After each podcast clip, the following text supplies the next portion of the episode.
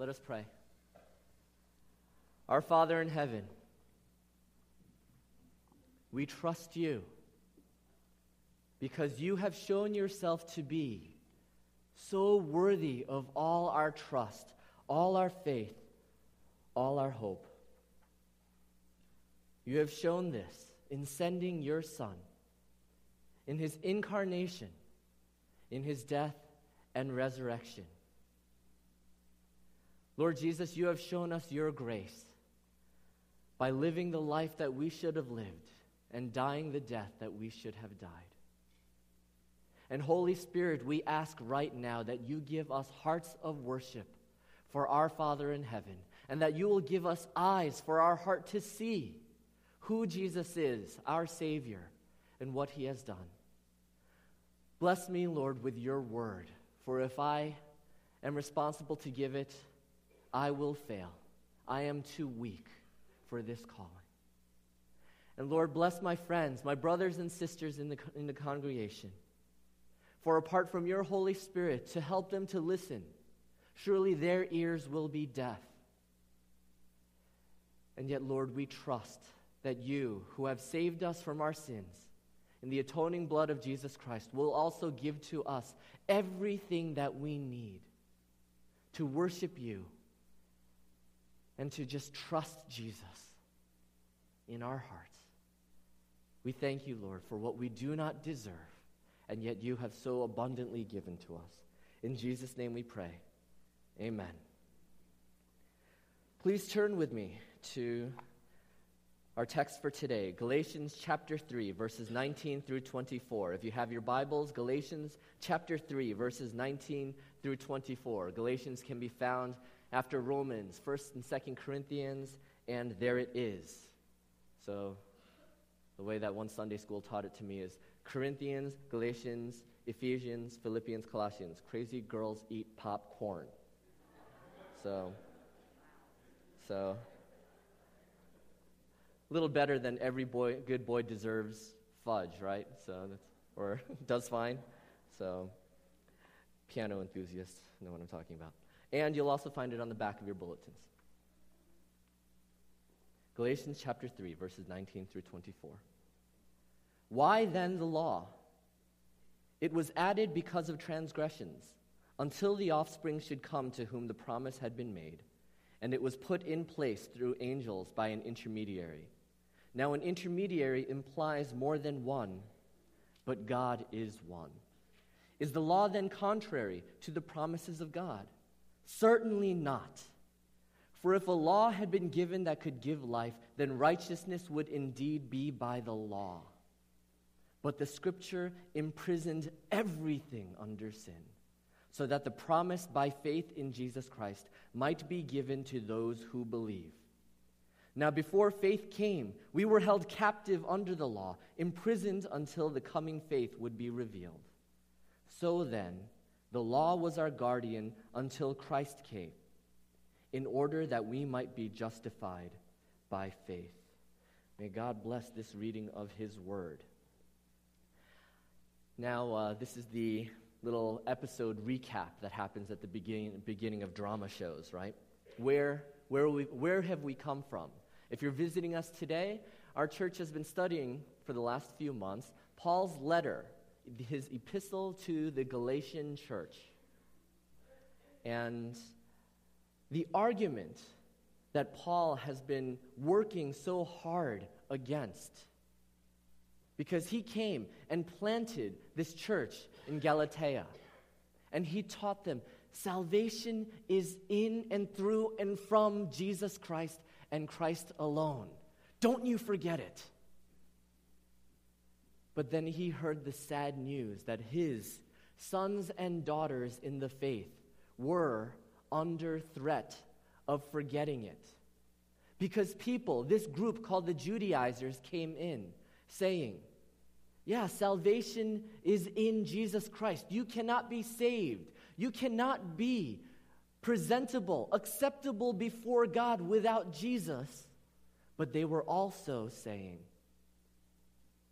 Jesus and the things that God commanded centuries before in the Old Testament, If you want to be the people of God, you have to have Jesus Christ and have circumcision, which was the mark, the sign that you were of the people of God in the Old Testament. Like a wedding ring is a sign that you are married. And last week, Pastor John gave this magnificent good news that no, God gave blessings. In fact, when you read the Old Testament that the Judaizers prized so greatly, Paul shows that he prized it even more. That God's word shows that God gave blessings to Abraham. Genesis chapter 12 and Genesis chapter 15 and 18. Blessings that said, I will bless you and you will be a blessing. I will bless those who bless you, and those who curse you I will curse. And all nations on earth will be blessed on account of you. And in Genesis 15, John explained last week that the promise was made. Now typically, promises are made between two people with threats, right? There's this Asian thing. I know it's in Korean, but also in Japan. I don't know if it's in any other nation, Asian nation, but where you do a pinky promise. Now, this pinky promise says that, hey, we're both going to do what we said, right? Now, what little kids don't quite understand is the extra part, all right, the unspoken part. Or else, I'm going to rip your pinky off because that's what you deserve, all right? Actually, the vernacular would be, cross my heart and hope to die, right, if I don't keep my promise. But in Genesis 15, God gives this blessing to Abraham. Through your offspring, through your seed, will my promise of blessing be fulfilled. Through your seed will my promise to make everything right take place. And Abraham's already. He's got animal carcasses lined up because back then in the Old Testament, they didn't use pinkies and they didn't say, cross my heart, hope to die. They lined up animals, chopped them in half. And whoever was the weaker person would walk between saying, if I don't make good on my promise, let me be cut apart like these animals. It's a pretty good way of just incentivizing someone to keep their promise, right? But Abraham is worried. How will I ever keep my promise? And God shows, no, this isn't that kind of promise. And God himself walks through those animal pieces saying, I will be the guarantor of this promise. I will be the one who makes it come true. And even if you fail, I will not fail. And so God gave his promise of blessing to Abraham apart from what Abraham had to do. And so God gave blessings through a promise, not the condition of obeying the law. And that is Paul's massive argument against the Judaizers, those who are trying to say that Christians had to believe in Jesus Christ, but also to do the things that God commanded in days of old, that both were how you would be saved.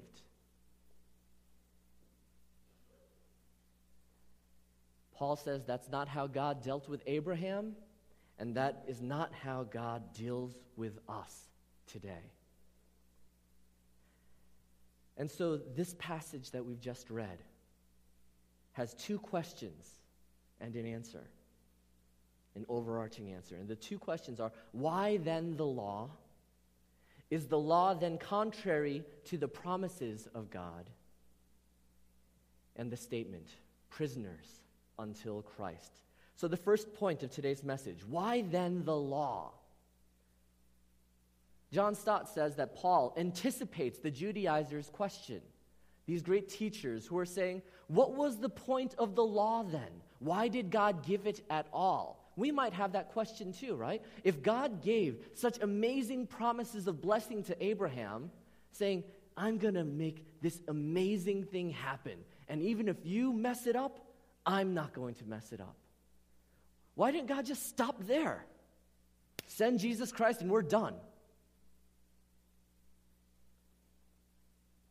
And Paul has an answer. Verse 19, it was added because of transgressions. Because of transgressions, or we know it by another word, sins. It was added because of our sin. Now that might beg the question, wait, is Paul saying that the law was added so people could now become sinners? It's as if the Long Island Expressway didn't have any speed limit signs, and so you could drive whatever speed you wanted. You could drive it at 15 miles an hour, or you could drive it at 150 miles an hour.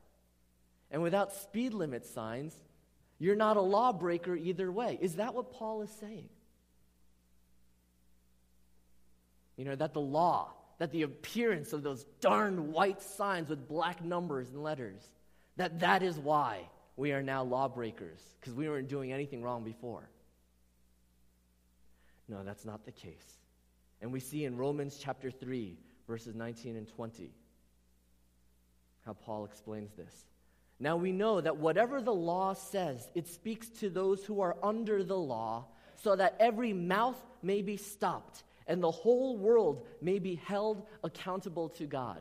This verse, Paul is saying that you are without excuse. That's what the law is there for. You are without excuse. You don't have, if you are trying to beat a murder rap, you're on the stand. Do you have an alibi? No. Is there a murder weapon? Yes. Does it have your bloody fingerprints on it? Yes. Did someone take a smartphone video of you in the act? Yes. In a case like that, do you have any defense? No.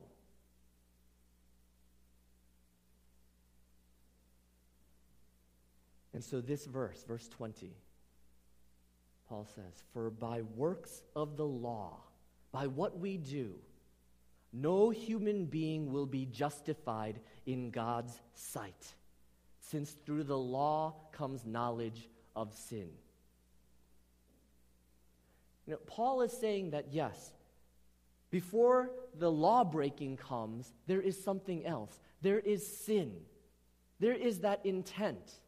In fact, we even understand this in our legal system today, don't we? There's a whole variety of ways that you can be charged for killing someone else, aren't there? There's negligent homicide. There's manslaughter, where you're not thinking, but it's in the heat of emotion. Just can't restrain yourself, which are still lesser sentences than murder. Premeditated, malice aforethought, where the law tries to divine what was the intention of the person. And Paul is saying that before our law breaking, before God gave us the law, there was sin in our hearts. And Paul is talking about Adam in the garden here. Certainly he is speaking of every one of us, but we were in Adam, and in Adam sin came into the world. Yes, he sinned when he ate the fruit of the tree of the knowledge of good and evil. But there would not have been something to show his sin if God had not given the law first. Do not eat from the tree of the knowledge of good and evil. See, God giving that law, that command to Abraham, to Adam,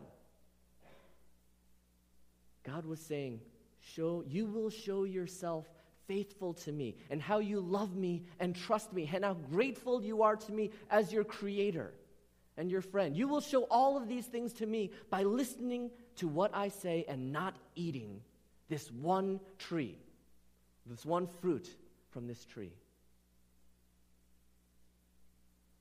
Adam, in eating the fruit, showed that he wanted knowledge of good and evil. God was going to give him knowledge of good and evil, but on the side of good, of being obedient. But Adam wanted that knowledge for himself, apart from God. And apart from God, it will be knowledge of good and evil on the side of evil.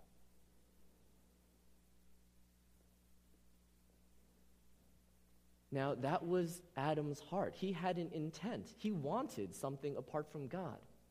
But if God hadn't made a law so that Adam's heart could be revealed, would he have been seen as a sinner, as a lawbreaker? The law shows us our hearts of sin. I have this image that I want to share with you, this graphic. And Wes, can we have number one, please? This is a brain. Children of the 80s will remember, this is your brain on drugs. No, just kidding. So there's a fry pan with an egg. It was great. And this is an MRI image, the magnetic, I guess that's redundant, magnetic resonance imaging has where instead of radiation, we use another trick of physics. Using magnetic fields, we can look inside someone without cutting them open. And it's just, I hope you've never had to get an MRI, and that, but aren't we so grateful that we live in an age where such radiology is available to us? All right, so this is a brain. Now, even with an MRI, even with this fancy technology, just being able to spin electrons and just and look inside, it's still not enough because the human body is 60% water. There's so much stuff inside that looks like other stuff that's also inside that an MRI just wouldn't be able to necessarily distinguish things apart from other things, particularly things that don't belong. And so, great scientists have come up with something else. Contrast dye. Number two, please. What this contrast dye does is it shows up. It's attracted by things that should not be there. And it shows up differently under an MRI. And so here we have the sad picture of someone with very bad brain cancer. So that white that you can see, hopefully, is just a gigantic tumor. So, and let's go to the third one. So the before and after. So with the before, the MRI, just it works but doesn't show anything until the dye comes in. Now, just like how you need, a radiologist needs the contrast dye in the MRI to show you how sick you are. We need the law that tells us how sinful we are and how hopeless, for all have sinned and fall short of the glory of God. The Word of God, the law of God, is like that contrast dye. It doesn't make you sick. The dye doesn't make you sick any more than the law of God makes you a sinner. And so that's the purpose of the law, Paul says to Judaizers, to reveal our sin. But then, Paul tosses another question back, saying, wait, here's the next question. Is the law then contrary to the promises of God? Because if all that the law of God does to tell us that we're sinners and dead in our sins, is the law good? Because if you've got the law on one side that says that you are dead in your sins, and you have the promises of God on the other side that says that God is going to bless you, and He is going to figure out a solution and rescue you from your sins, it sure sounds like one is good and the other is not, doesn't it?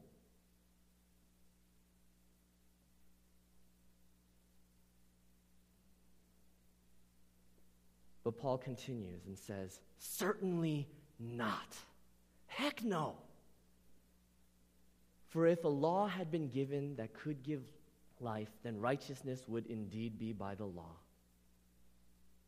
But the Scripture imprisoned everything under sin, so that the promise by faith in Jesus Christ might be given to those who believe. See, the law of God is good. When God, and when we talk about the law of God, you know, the Old Testament has lots and lots of laws if you read the Old Testament, and I encourage you to do so with the reading plan that we've enclosed in the bulletin. It has so many laws, but they can all be reduced down to 10 commandments, the 10 commandments. So this is the moral law, we call it, and then everything else is case law, how you obey these things, how you obey these laws. But then Jesus Christ did us a favor and even narrowed it down, summed it up in two laws, two commandments. They are, love the Lord your God with all your heart, soul, mind, and strength, and love your neighbor as yourself. And that all the law can be summed up in this.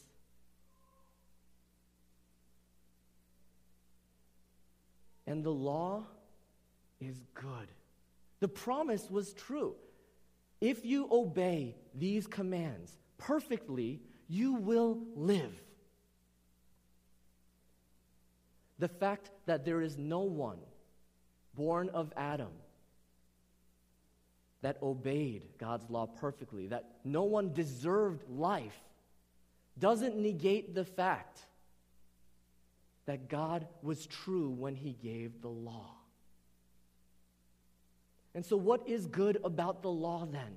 You know, and the Bible says it is so good. In fact, you want to hear about how the law, how the Word of God speaks of how good it is? Turn with me to your bulletin, all right? And you will see these Psalms at the bottom. Psalm 19:7, which says, "The law of the Lord is perfect, reviving the soul." And then John Morgan says that Psalm 119 is just the unabridged version of Psalm 19. Psalm 119:33, "Teach me, O Lord, the ways of your statutes, and I will keep it to the end." 34, "Give me understanding that I may keep your law and observe it with my whole heart." 35, "Lead me in the paths of your commandments, for I delight in it." 97, "Oh, how I love your law. It is my meditation all the day." And 113, "I hate the double-minded, but I love your law." The law of God is so good. Not just a little good, but it is so good because it shows us God's character and his desires. God is just. We can see that in his law. But he is also compassionate. He is kind. He is true. He is holy. He is concerned with the weak and the defenseless. The law of God shows these amazing things. When he says, "You shall not have for yourself any other gods besides me," it's because God is saying, there are no other gods besides me, and God knows that truth. And when he says, you know, just honor your mother and father, it's because he is the one who has established mothers and fathers, parenthood, hierarchy, governments. And when he says, "Do not kill, do not murder," God is saying he prizes life, and he wants us to prize life. In fact, when we did our Sermon on the Mount series, do you remember how when Jesus said, when he was talking about the command, "Thou shalt not murder," that it's so much more than that, that if you even have anger in your heart for someone, you have committed murder in your heart. Jesus Christ came, and then he didn't soft pedal the law. He amplified it to the ultimate degree, showing that the law, it does show our sin, but it shows God's goodness, his heart. That's how good the law of God is, that even when we follow it imperfectly, we are better for it. If we read and keep the Proverbs, and all that the Proverbs says about working diligently instead of being the sluggard, right? Looking at the ant, following the ant. If you work hard and diligently, in a normal world, should you fear for not having food and clothing and shelter? No. Because God has put his law into the universe. That's how it works. It's how energy works. All right? There's stuff that goes in and there's stuff that comes out. And if you, as a laborer, put stuff in, there ought to be that which comes out. And so, it works in our own lives, in our work lives. But let's take it on a grander scale. It works with governments. Our nation, and I'm not going to argue that our nation is currently a Christian nation, but we were certainly founded on Christians understanding God's law. Even in the Declaration of Independence, believing that by a creator we are imbued with inalienable rights. This rule of law, what has it done? It has made it so that we are respecters of property because the Bible says, the law says, do not covet and do not steal. Aren't you glad that someone stronger than you can't just come into your house, kick you out, and say, "It's mine now"? Who would put down mortgages if that could happen, right? Even money works this way. Legal tender. A $20 bill is a $20 bill to everybody. It's not worth more to one person and less to another. That $20 will get a rich person into a buffet just like it'll get a poor person into a buffet. Because we are ruled by law. Contracts are honored. Promises are promises. But what happens when a nation arises and governments arise where there is no view of God being God? And there is no concern of not stealing, not coveting, not lying. And let me tell you the joy that communism has been in the 20th century alone. Where communism, the very heart of it, according to Marx, is that religion is the opiate of the masses. So communism then is based on the fact that there is no God. And so commandment 1 is tossed out the window. There is no God, and we are masters of our own destiny. Well, if there is no God, then there is no real hierarchy, so there are no mothers and fathers. And so parents aren't parents of their kids. The state governs the kids and will teach them and be responsible for them. In fact, for a while, they even took children away from their parents and just raised them in these government communist schools. And since there's no God who says that I have made everything, it is mine, and I've given to you to be stewards over, there's no such thing as people owning property. It all belongs to everyone, which means it belongs to no one. And we see how there is no motivation for any kind of real labor. We see how there is no motivation for any kind of integrity in dealings. And in fact, when you start violating a couple of the commandments, there are dire consequences. Because thou shalt not kill. Under communism, 100 million people were put to death in the 20th century. So that is how good God's law is, that even when we follow it imperfectly, the world is blessed and better because of it, because in some imperfect way, we are putting on the values of God. But the law cannot save.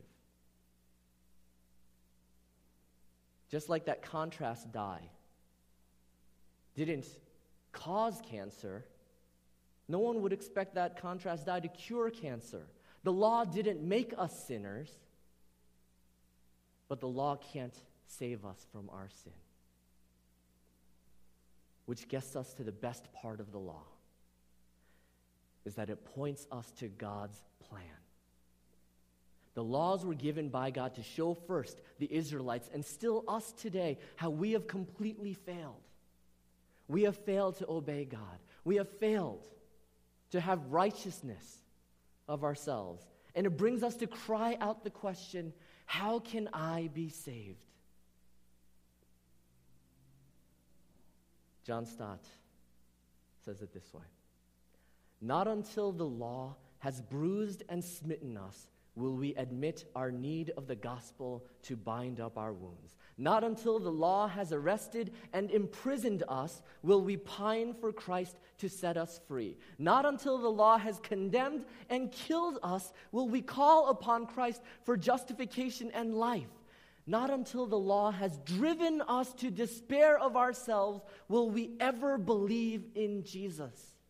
Not until the law has humbled us even to hell will we turn to the gospel to raise us to heaven. The function of the law was not to bestow salvation, but to convince men of their need of it.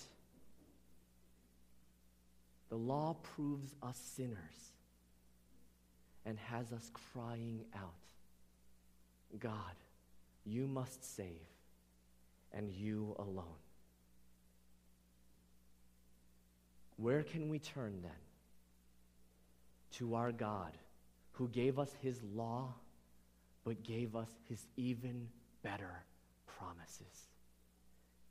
Brings us to the last point. Prisoners until Christ.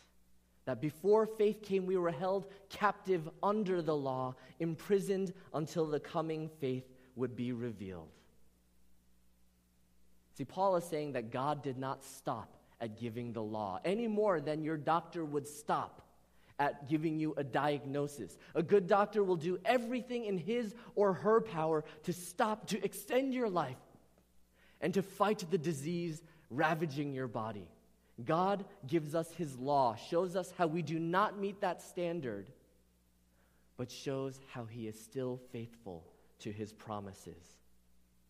And Paul reminds the Judaizers, the Galatian church, and us today that in the Old Testament, the people were not saved by following God's law any more than we are saved by what we do today.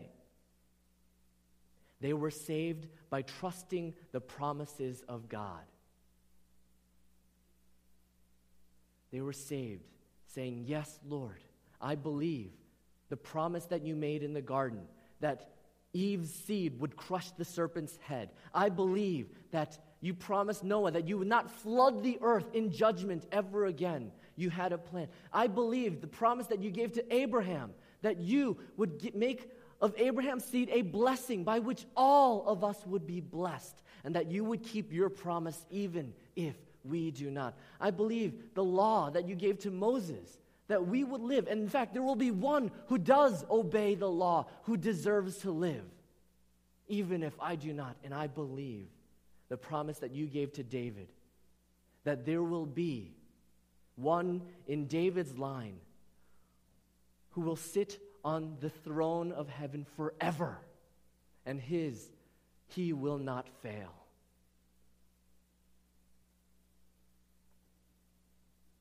So the law points us. It causes us to just say, we cannot do this of ourselves. We must have God intervene. There must be a Savior. You know, Paul even says that the law imprisoned us. It's a prison. Do you know what a prison teaches prisoners? That there's such a thing as freedom, and you do not have it. A prison teaches, the best thing that a prison can teach prisoners is that there's such a thing as freedom. You don't have it, but you want it. And we're actually going to talk a little bit about this next time and continuing, because we're going to keep talking about the law, because it doesn't end here. But it also describes the law as a teacher. As a pedagogos, that's where we get the word pedagogy, having to do with teaching. Who needs a tutor? Kids. Kids need tutors when they don't have what they need to know. And a tutor holds the kid, binds them up where they are, saying, you need to learn this, so let's do these drills. Let's study. I will teach you until you learn. Probably use this illustration again and again, but I have a son, 5 years old. His name is Ethan. His name is also Flight Risk.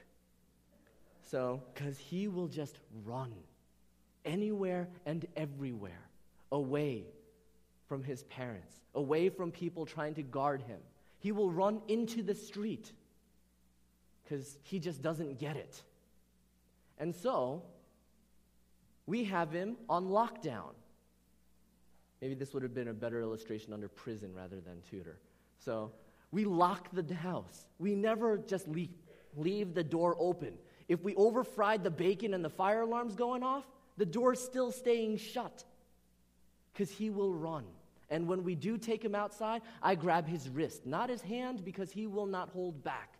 And I have a death grip on his wrist because I am teaching him where life is and where death is. Now, at a certain age, will he magically no longer need me to teach him that? Will he no longer need me to hold his hand, his wrist? No, there's no magic about it. He will know what to do and what not to do as he learns from me my values, as he learns from me what is necessary for life. And that is what the law of God was meant to do for us, to show how we would live, not by us being perfect and obeying the law perfectly, but trusting that there would be one who does come, not born under sin, but still born of a virgin, and obeying the law of God perfectly the way Adam did not. And Jesus Christ obeyed God's law in every way that we should have, and yet was without sin. But the promise does not stop there. That Jesus Christ obeyed God's law, but then fulfilled God's law by dying for us on the cross. The law keeper for law breakers. The obedient one for the disobedient. The worthy for the unworthy. Jesus Christ hung on the cross for our sins. And the law shows us why there was a need for the cross. Colossians 2:17, that these are a shadow of the things to come, but the substance belongs to Christ. Our sin, our law-breaking was the need for the cross, but Jesus Christ is the worthy Lamb of God. And in Christ and in Christ alone, we are spared what we deserve. And so in Jesus Christ, the promises of God are all yes. They are all amen. And we see that the promise of God is the person, Jesus Christ. Now, brothers and sisters, what do we do with this from here? How do we understand this? It doesn't mean we throw out the law. We will continue. And I'm so glad that we have weeks and weeks to talk about this. It doesn't mean we can live however we want to live, but we do not live in such a way in order to be saved. You know, ask yourself this question. What is a Christian? If you answer saying a Christian is someone who goes to church and is kind to others and those sort of things, you're telling me things a Christian does. What a Christian is someone who has had their sins paid for by Jesus Christ. A Christian is someone who finds salvation alone, salvation in Christ alone. A Christian is someone who has faith in Jesus Christ alone, apart from anything he or she has done. That is what a Christian is. Please, and ask yourself this question this week, and again, because we forget it. What a Christian does, but more importantly, what a Christian is. And Jesus Christ saves us because none of us, if we had to live by what a Christian does, would live. He saves us by the life that he lived and by the death that he died. And it is by his grace alone that we are saved. And that is the good news for us. Not that God has imposed a law on us that we could not keep. In fact, the order is that we did not keep it, but that he has given to us a promise and a law keeper who would save us by grace. Let us pray. Prepare your hearts now for communion as we, just in this tactile, physical way, visible way, celebrate just the good news that has been given to us right now. And when I say prepare your hearts, I don't mean just in this moment, be less of a sinner. If that's what you took away, then you heard a different sermon. But to prepare our hearts means to be thankful for what Jesus Christ has done.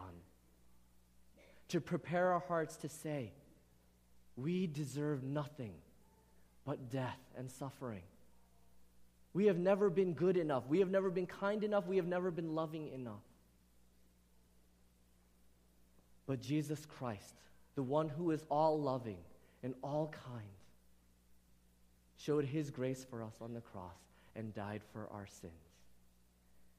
And brothers and sisters, that is what we celebrate and that is what we remember in the Lord's Supper. And in fact, we take this seriously because the Bible tells us to take it seriously. Whoever therefore eats the bread or drinks the cup of the Lord in an unworthy manner will be guilty concerning the body and blood of the Lord. That means that this person eats and drinks judgment on himself. We don't want any of you to drink and eat judgment on yourself. So we are going to say, unless you are a member, an active member of some Bible-believing, Christ-teaching church, please don't take communion today.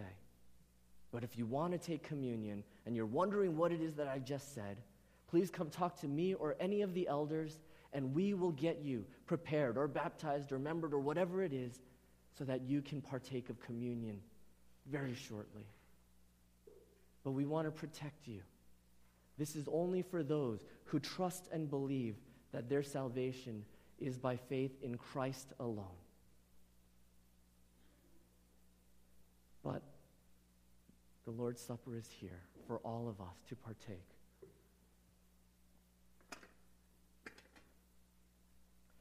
For what I receive, I give to you.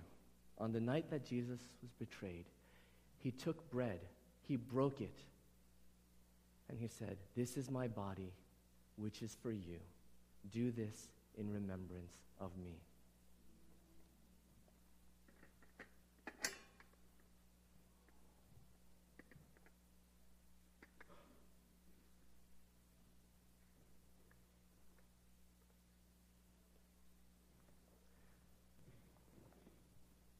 When you receive the bread, please hold it that we might partake of it together in unison, showing how it is the one body of our Lord Jesus Christ that we are all part of.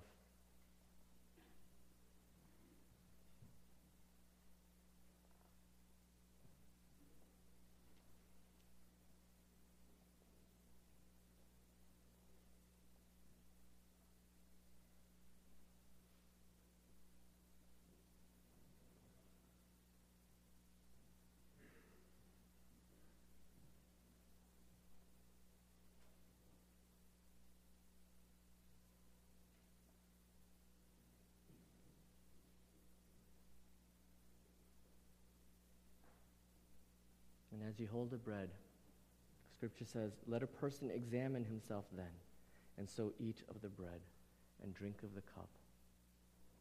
And as you hold or as you wait for the bread, meditate on the thankfulness that you should have for who Jesus is and what he has done.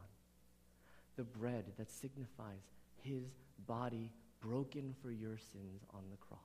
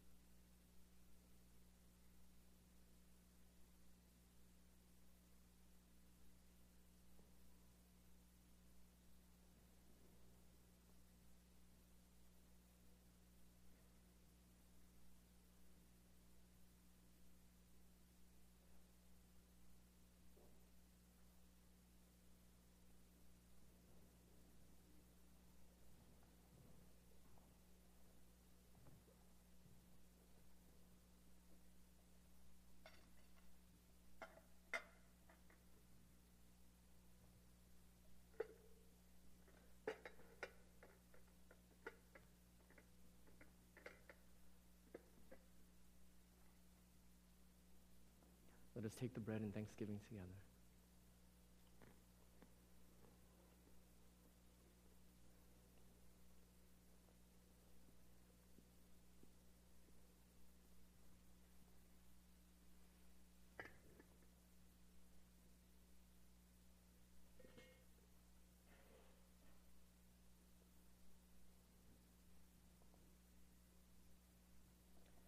In the same way, he also took the cup after supper, saying, "This cup is the new covenant in my blood. Do this as often as you drink it in remembrance of me.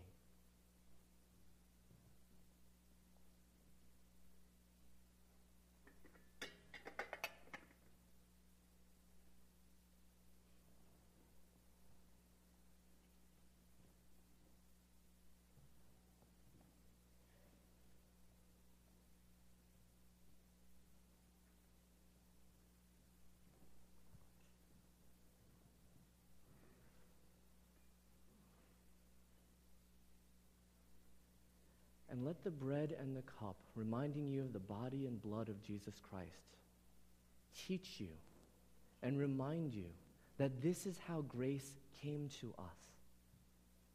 Connecting the sermon that we, lawbreakers, deserved no part of God's acceptance and presence.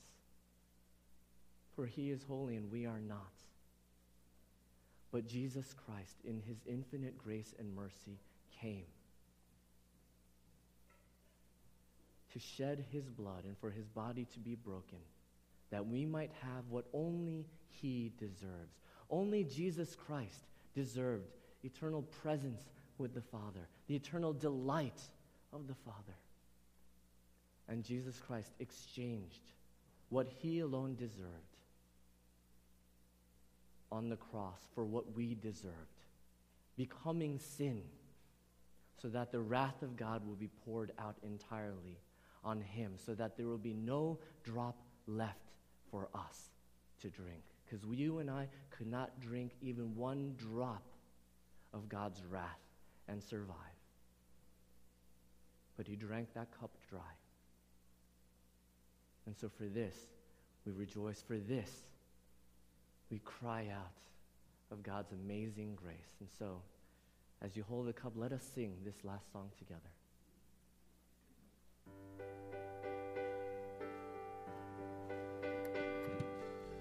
And please rise, and let us sing this with conviction and gladness.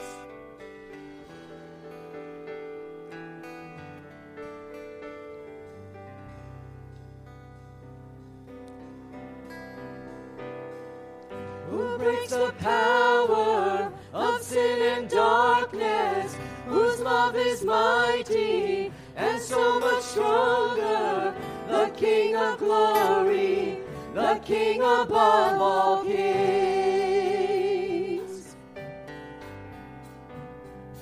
who shakes the whole earth with holy thunder, who leaves us breathless in awe and wonder, the King of glory, the King above all kings. This is amazing grace. This is unfailing love, that you would take my place, that you would bear my cross, you would lay down your life, that I would be set free. Jesus, I sing for all that you've done for me.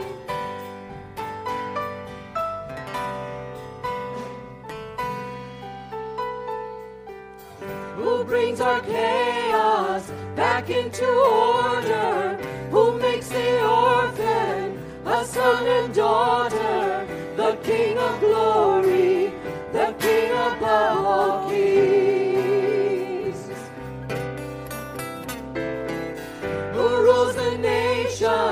With truth and justice, shines like the sun in all of its brilliance.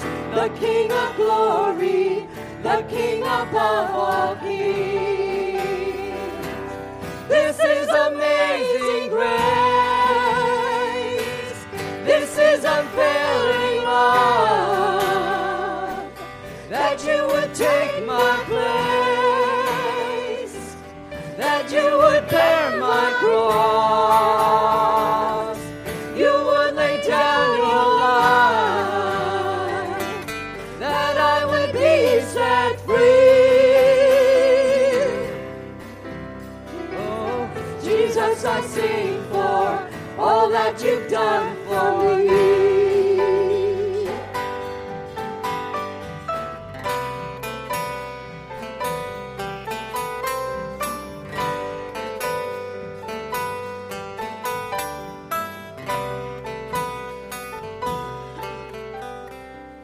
Worthy is the Lamb who was slain, and worthy is the King who conquered the grave. Worthy is the Lamb who was slain. Worthy is the King who conquers the grave. And worthy is the Lamb who was slain. And worthy is the King who conquers the grave. And worthy is the Lamb who was slain. Worthy, worthy, worthy. This is amazing grace.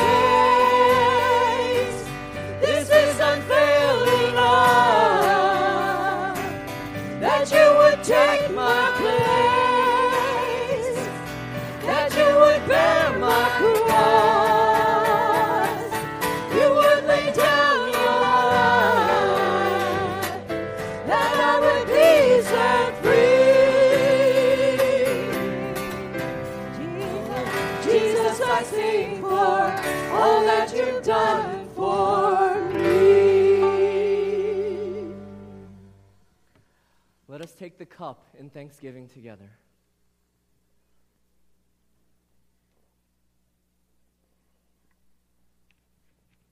Scripture says, "For as often as you eat this bread and drink the cup, you proclaim the Lord's death until he comes."